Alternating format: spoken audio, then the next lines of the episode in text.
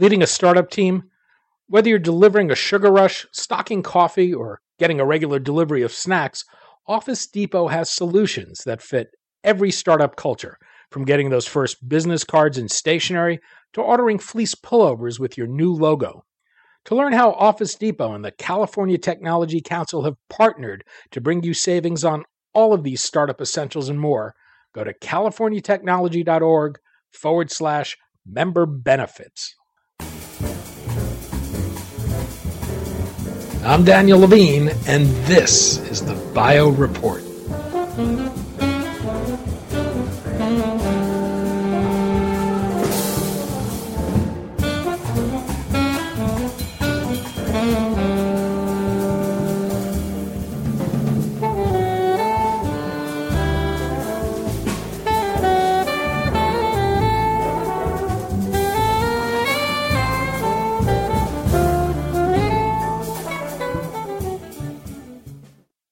Walking dead live, but it's value, not brains, they're eating. So called zombie funds, life sciences venture capital funds that are fully invested and unable to raise new money, still maintain their board seats. But Outcome Capital's managing directors, Oded Ben Joseph and Arnie Freeman, say their divergent interests from their fellow board members often lead to disputes that can end the life of promising technologies and lead to acquisitions that leave much value on the table. We spoke to Ben Joseph and Freeman about the boardroom dynamics where zombies lurk, the consequence of this board misalignment, and how acquirers may seek to leverage the situation.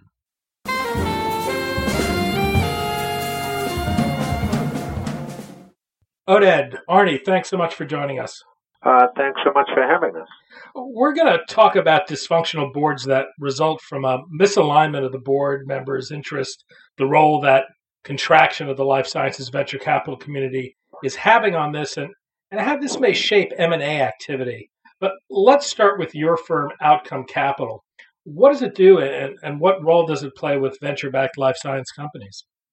So, Outcome Capital is a highly specialized uh, advisory investment banking group uh, we assist uh, life sciences companies primarily in uh, positioning and strategy, and most importantly, identifying uh, a path to liquidity uh, for those companies.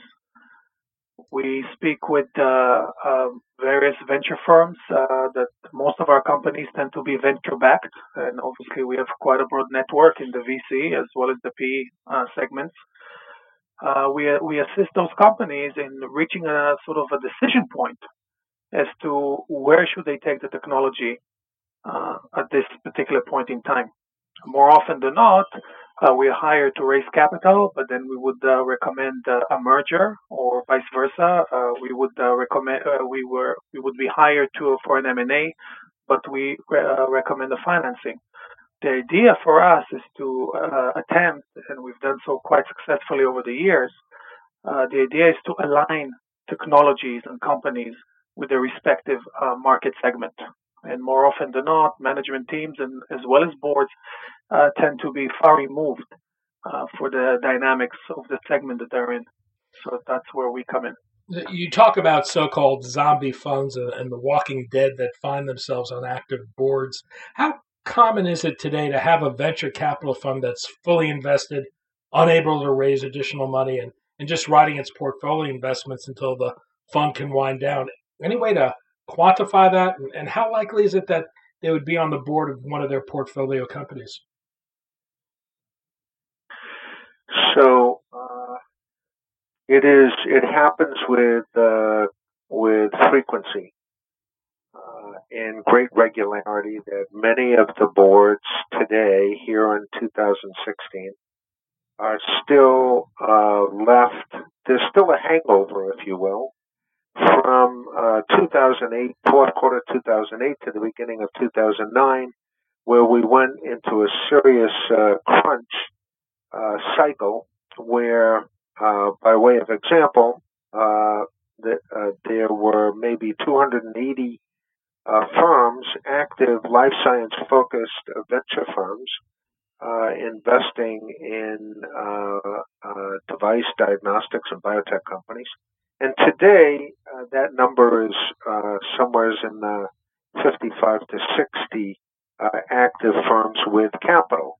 Now, that doesn't mean that there aren't are, are not many more than 55 or 60 firms still uh, active on boards uh, representing their portfolio companies.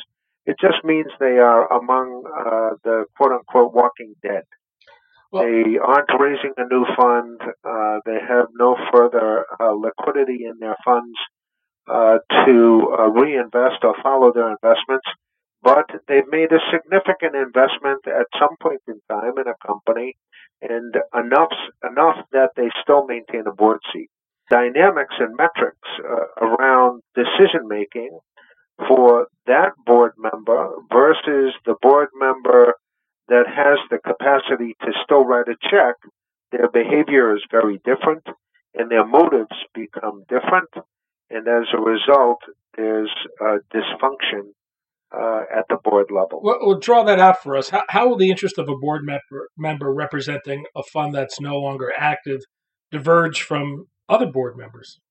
So that that's easy to explain. So um, while at least in theory uh, you can perceive boards as all sitting at the same side of the table and representing the interest of the company, uh, more often than not, they actually uh, represent the interest of the fund. So if we take a, an example of a, of a company that uh, needs an additional, let's say, 20 million to reach or hit a value inflection milestone, and they have three or four uh, VCs on the board, uh, one or two of we, which are, as Arnie said, among the walking dead. They do not have additional capital to invest in the company, uh, whereas the other two or three VCs uh, do have uh, additional dry powder uh, that's exactly the, the point of divergence among interests because one firm, the one with the money, would say, I can probably get a much better multiple on my current investment by hitting that value inflection milestone, whereas the fund without the money uh, uh, is not able to do so. So they will probably resist an addition, uh, an additional uh, round of financing, and would probably push towards uh, a different path, such as a merger and an acquisition. Well, what's the consequence of this in terms of promising technologies dying or, or even technologies that should be left to die being kept on life support? So the consequence of uh, technologies dying is um, it it happens uh, with some frequency. Uh, there are other consequences as well. But uh, the bottom line is what may happen in a situation that Oded just described is uh, the board comes to a vote, and uh, based on who has seniority and preferred shares and ownership and the ownership structure, if uh, if the non uh, uh, if the non value add, if you will, if the non, of those investors that do not have the capacity to write another check, if they outweigh and outnumber those that do, then they are forcing the company uh, towards an M&A transaction. They hire a banker, and in the event they can't get value for the company, uh, or they can only get some minor value for the company, then uh, that that becomes the answer company then has distribution that may satisfy uh, the investors, the institutional investors of the company, more often than not, management and those who have built the company are getting nothing or close to nothing. So then there are other circumstances where a company is uh, vote the board is voting to take the company to market, and uh, even the strategy around uh, how to authorize bankers to uh, negotiate on their behalf uh, for on price, uh, voting to approve a deal. Uh, the bar is set, or the threshold is set very low for those that just need to return capital uh, to the LPs. They may not even be, those board member representatives may not be, and oftentimes are not, uh, the actual founders of that particular venture fund.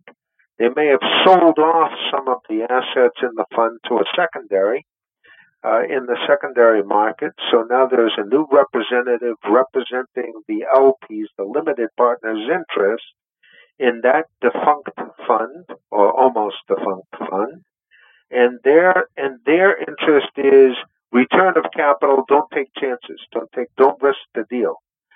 So it pushes uh, down values and strategics, meaning the acquirers, the buyers in the process in the market, are always attuned or try to be attuned to which of the board members have money, have capacity, which of those don't. And there's gamesmanship that goes on that does not inure to the company, uh, to the company's benefit. Is there ever an effort, if, if there's a, another round being financed, is there ever ever an effort to buy out these these dead funds?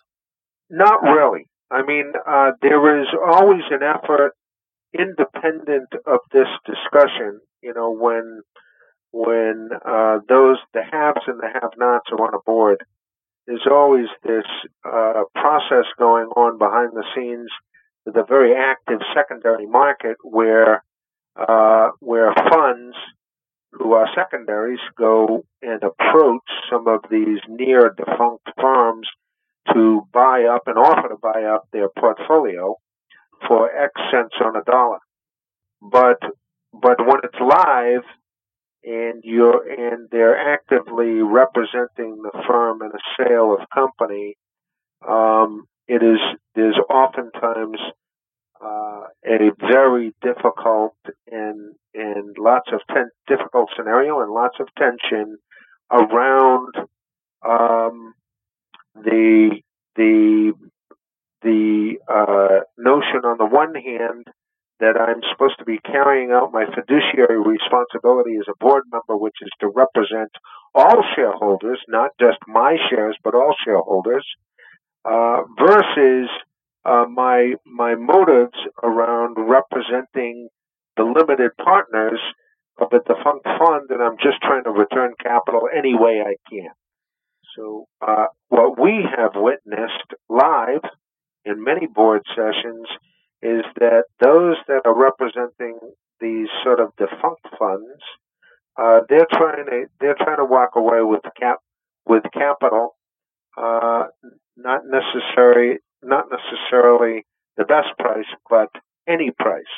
While those that are healthy, robust funds are, are willing to say no. If they can't get the best price for the firm, then the answer is no. We'll keep building the company to achieve a value-added inflection. I will just add that the two, just to uh, make it short, uh, two obvious consequences of this scenario. A is innovation gap. So we are going through a major innovation gap post uh, 2009 meltdown. So companies that could get fa- funded no longer get funded or technologies. The second consequence is risk to closability.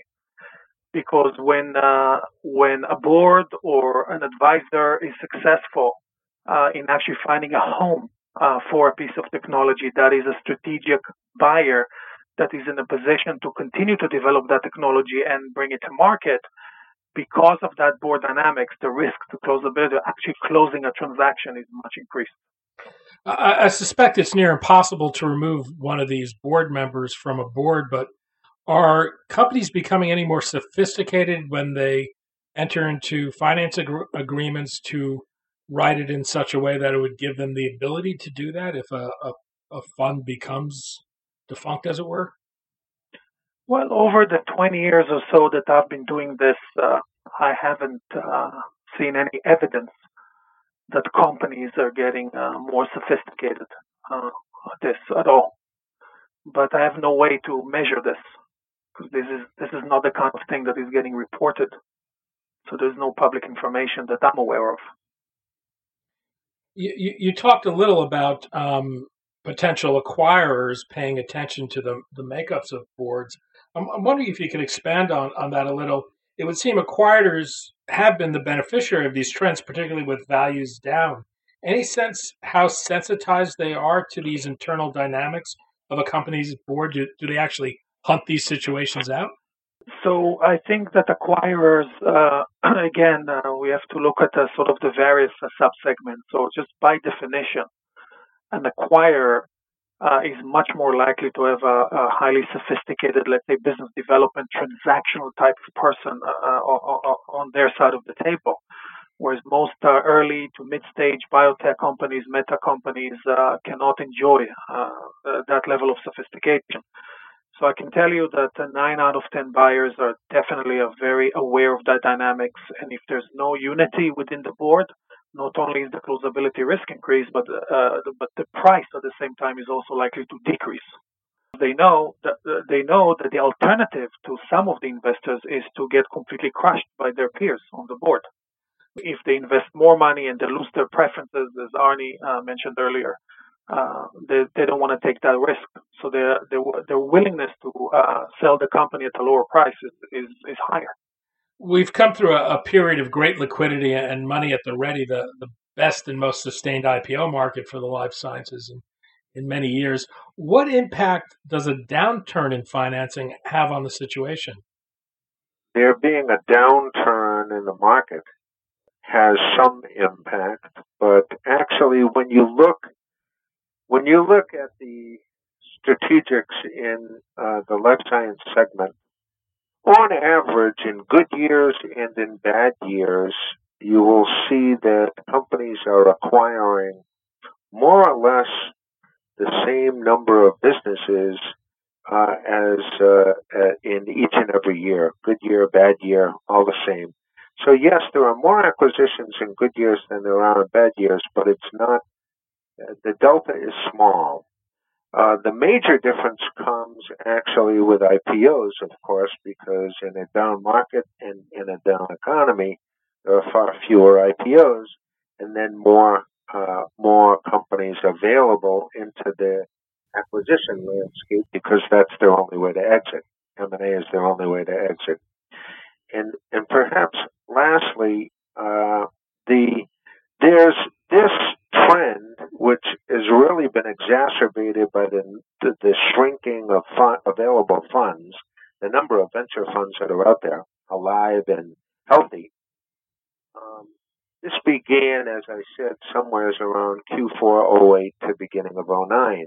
Its impact is still being felt today, but it's not as great this year as it was last year. It will likely continue for another two to three years before all these portfolio companies are washed out. Uh, then, then you're only dealing with active and live, uh, healthy funds, or, or predominantly healthy funds. But it is moving in that direction. It's not there yet, though, and we have another several years to go. All right, Ben Joseph, Managing Director of Outcome Capital, and Arnie Freeman, Managing Director of Outcome Capital. Thank you both for your time today. Thank you so much.